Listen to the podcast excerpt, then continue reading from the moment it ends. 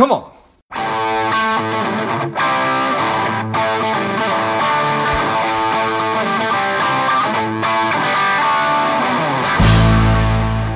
Welcome to Money Savage, Savage Approach to Personal Finance. This is George Grumbacher, and the time is right. Welcome to today's guest, the strong and powerful Ryan Kirlin. Ryan, are you ready to do this? Let's do it. Excellent. Let's do this. Ryan started his career at the New York Stock Exchange in their ETF group and has been working in the ETF industry ever since. During his time there, he was part of the team that listed over 600 ETFs, which still make up 25% of the market. Today, he's the head of capital markets for Alpha Architect LLC. I'm excited to have you on. Ryan, tell us a little bit about your personal life, some more about your work, and why you do what you do. Yeah, I, uh, I, I so yeah, I started at the New York Stock Exchange in the ETF group, as you said. Uh, my my background is has been ETFs my entire career, and I uh, personal life I'm, I I row. It's kind of a hobby, uh, more of a hobby and and workout for now. Um, but at my peak, I did did row for the U.S. national team. Awesome. So that was a, a fortunate experience to have. Um, why do I do what I do? Yeah, I mean, you know, it's it's difficult to find meaning. I think working in finance, it, you know, it's not like being a nurse or a doctor where you're quite literally saving someone's life, uh, or being a teacher where where you're working to make your students more knowledgeable. Um, but but there there is kind of this battle raging right now in finance. Um, I don't quite want to paint it as as as much as like good versus evil. Um, I don't think anybody intentionally means to be evil, but but but uh, there is there is this trend into ETFs and into getting investors to pay a, a fair fair price for the value that that they're being delivered by by fund managers. Um, from 2005 to 2017, U.S. investors have saved an aggregated 266 billion dollars purely from decreasing fund expense ratios, and and that's that's just a phenomenal amount of money, um, and that's mainly driven by uh, by the ETF industry. It's crazy. Uh, uh, the lower cost that ETFs have brought. Yeah. So so that's you know that's kind of the side I'm on and, and fighting for. So I think that's a pretty great thing. Yeah, well, I appreciate and respect that certainly. And one of the the drivers behind launching this podcast was helping people to to better understand um, overall personal finance, but certainly investing, and then really understanding how much your investments cost and how to figure out how much your investments cost because all too often um, it's just too expensive. And if you're paying for something and you're getting a lot of return, well, then that's a worthwhile value. But that's not necessarily always been the case with a lot of mutual funds. So I think we're reading from the yeah, same script yeah. there. yeah, you're, you're, you're, totally right. I mean, uh, you know, and that's really what it is. It's just a matter of, of fairness, and uh, that's kind of where the trend is headed. But what's what's driven that trend? How how have investors been able to get more of a fair value? Um, you know, the firm I work for, we're, we're not like in, in the low cost game. So, you know, we're, we're not certainly going to totally debate the low cost thing, but, but the, um, uh, but the, the point is just fairness and what, what's driven that, what's driven that is, is the internet. So the internet has been this incredibly powerful thing to spread knowledge for investors.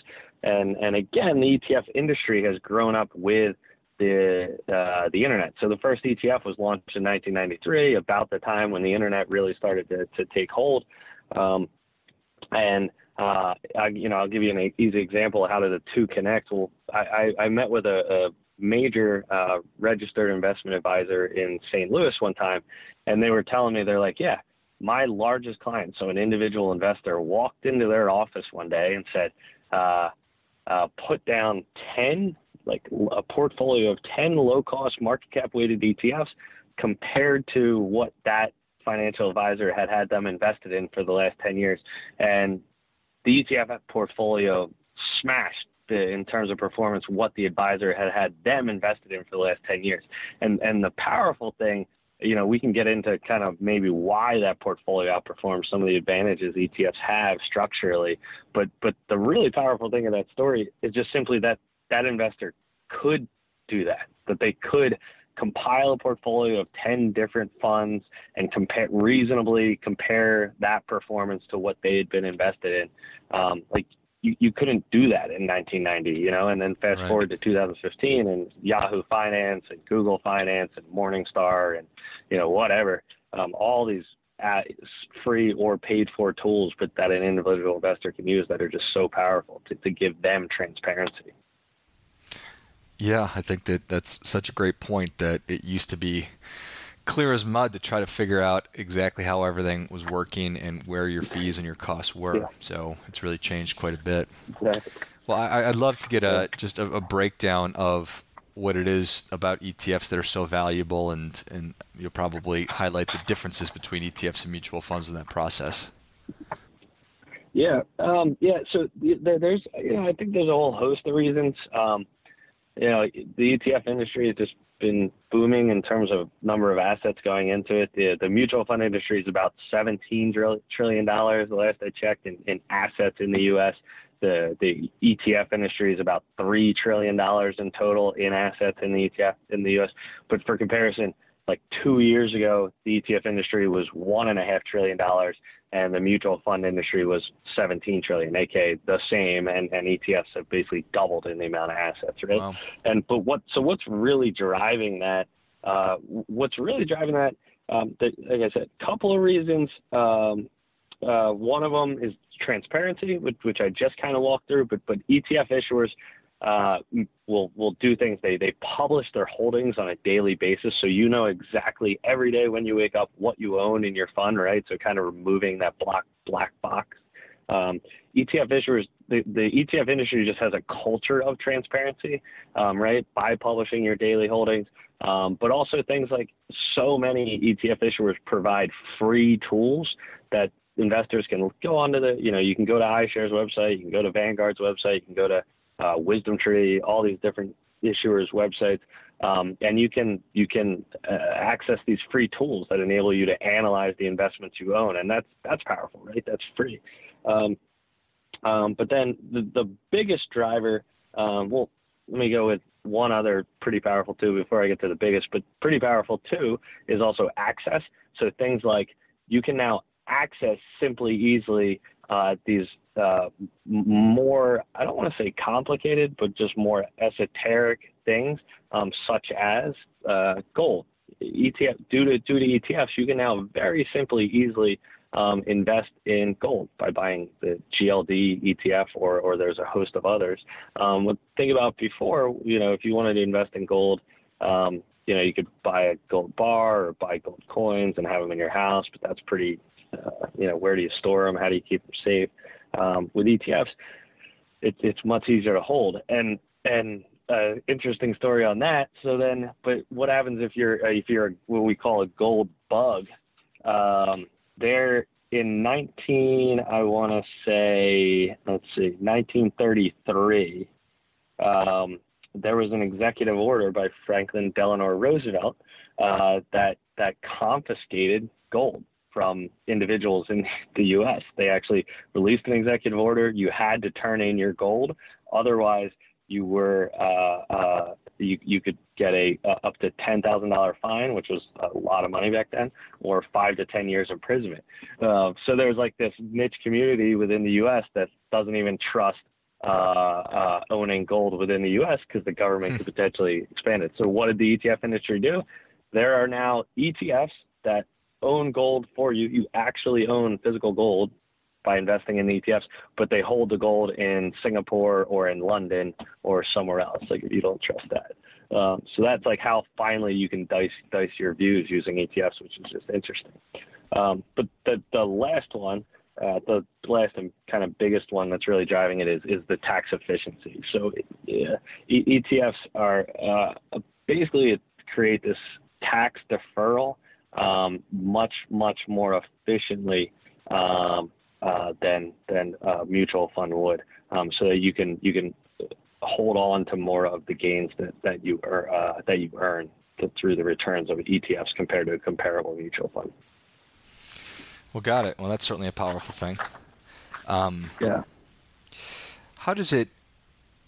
In terms of actually figuring out what your what your after tax return is, if I'm holding these things in a taxable account, how does how does that work? Yeah. So so because um, if you don't if you don't have taxable money, right? If you're invested in an IRA or a 401k, uh, whatever returns you see are are you know exactly what you're getting if you looked at like the you know the five year previous return history or whatever, and and that's all well and good. So, um, but if you're investing taxable money, um, you know, if you have money just in a brokerage account or wherever it may be, um, you you pretty you only care about your after tax returns, right? So it's it's great if you can um, if you could have uh, uh, you know uh, ten percent returns, right? And that's just what it was. But but if if it was uh, 10 percent returns and you got three percent of it taxed, well, you actually only got a seven percent return. So um, you know, to figure out your after tax return, it's your gross fee, right? Gross of fee return. So that just means taking nothing into account, minus uh, fees, minus income tax on dividends and capital gains tax, minus uh, your capital gains tax after liquidation. So that that last one minus capital gains tax after liquidation, that just means you know if if you if you buy an ETF or a mutual fund for ten dollars and you sell it ten years later for forty dollars, um, you know you're taxed on that between that that spread right from ten to forty dollars. Um, but then the other part, right, where ETFs can help uh, when you're figuring out your total return. So your total return again, it's gross of fee, so management fee minus uh, your income tax on dividends and capital gains tax. So nothing can get around the, the dividends, right? So when an ETF or a mutual fund pays out um, uh, dividends, that you're going to get ta- you have to pay a tax on that, like uh, uh, you know, because it's income coming out to you. So everybody has to do that. Mutual funds, ETFs, you have to pay out. of it.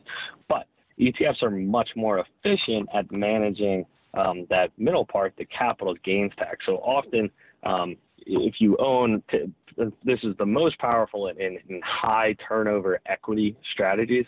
But if you're if you're a fund and you're has a high turnover of the equity, um, meaning you're constantly, you know, you're buying Microsoft, and now, you know, in the next quarter you decide Microsoft's no good, and now you want to buy Amazon. Um, that would trigger within the fund a capital gains uh, distribution if Microsoft went up, right? So Microsoft goes up, the fund sells it. They now have to distribute those capital gains to the uh, underlying fund holders, right? The ETFs are, are uh, able to uh, often get around that um, um, due to what we call the creation redemption mechanism. Uh, how does that work? Just generally, and uh, just to kind of simplify it a little bit real quick, but um, but basically, so if if you were like, oh, I want to sell fifty thousand dollars or fifty thousand shares, which is about a million and a half dollars of of this ETF, let's just say, um, well, what would happen? There's this thing we call an authorized participant. Authorized participant would receive those fifty thousand shares. They would deliver those shares to us, the fund, and then the fund, instead of us having to sell the stocks like you would in a mutual fund, right? Instead of us having to sell the, the proper amount of stocks, we would actually just simply deliver out the stocks.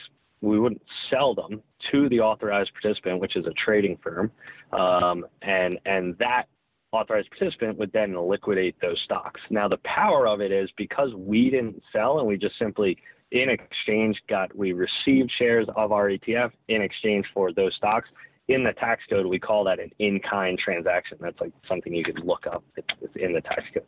But so that's so powerful because now, even though the you, the individual investor, decided to sell, the other people who are uh, continuing to own that fund aren't affected by you deciding to sell. Where, as in a mutual fund structure, they would be affected um, because we had to sell stock because you wanted to sell. Um, so that that's the powerful thing. So it, it's really all about tax deferral. You want to defer your gains as long as you can, um, and and so by us not getting hit by those capital gains taxes, you, the individual investor, are enabled to de- defer your taxes much longer most of the time. That is interesting. Is that the way that every ETF works, or is that firm by firm? For all, almost every ETF. Yeah, yeah. So this is this is just you know all good to go for the, the ETF structure in general. Yeah. Got it.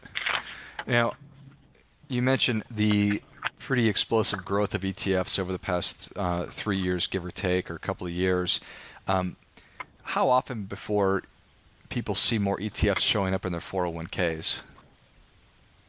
Yeah, that that's always kind of been like the the final frontier for ETFs, and they've been talking about that for, mm, you yeah, ten years probably.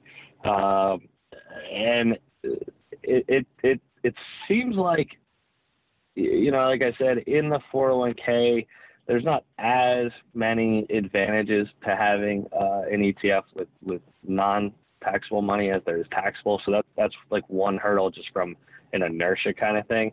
Um, eh, but then, you know, the reason that's mainly pointed to is, is there's all these kind of legacy systems are set up to use uh, mutual funds for, for when they're providing clients with 401ks and, and things like that. So um, there's kind of just like a technology legacy issue there. I think that that prevents ETFs from being in 401ks um, or, or IRAs, things like that. Know, I'm sorry, you could have them in IRAs. Um, but um, but uh, but yeah. So how long? It, it, it could be anything. Every year they say it's like one year away. We're gonna solve it. So so yeah. I, I, I don't know. I don't know. No good. I don't have a great answer actually for that. Yeah. Well, technology none, legacy. None of us have a crystal ball, so yeah, yeah. soon, soon. Yeah, yeah. We're working on building that. Yeah, the crystal ball. Nice. Well, Ryan, Savage Nation is ready for your difference making tip. What do you have for them?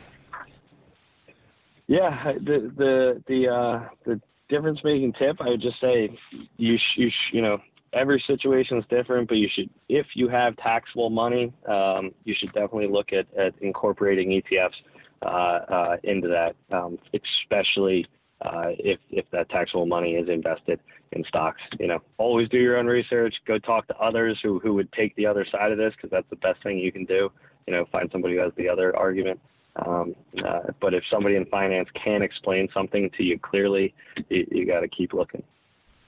I think that is great stuff. That definitely gets a come on. Come on. So Ryan, thank thank you so much for coming on. Where can Savage Nation learn more about you and your firm? Yeah, you, you can go to alphaarchitect.com. So alpha, you know, like the finance term, and architect, like the you know home builder, uh, alphaarchitect.com, or, or you can follow me at, at Ryan P. Kirlin. Uh, that's Ryan P. K I R L I N on Twitter. Excellent. Well, Savage Nation, if you enjoyed this as much as I did, show Ryan your appreciation and share today's show with a friend who also appreciates good ideas. Go to alphaarchitect.com and follow him on Twitter at Ryan P. Kirlin, and I will list both of those in the notes of the show. Thank you again, Ryan. Thank you very much, George. And until next time, keep fighting the good fight because we are all in this together. What's up, Savage Nation? Please support the show by subscribing, leave us a review, and definitely feel free to share us with somebody you think would like it. Come on.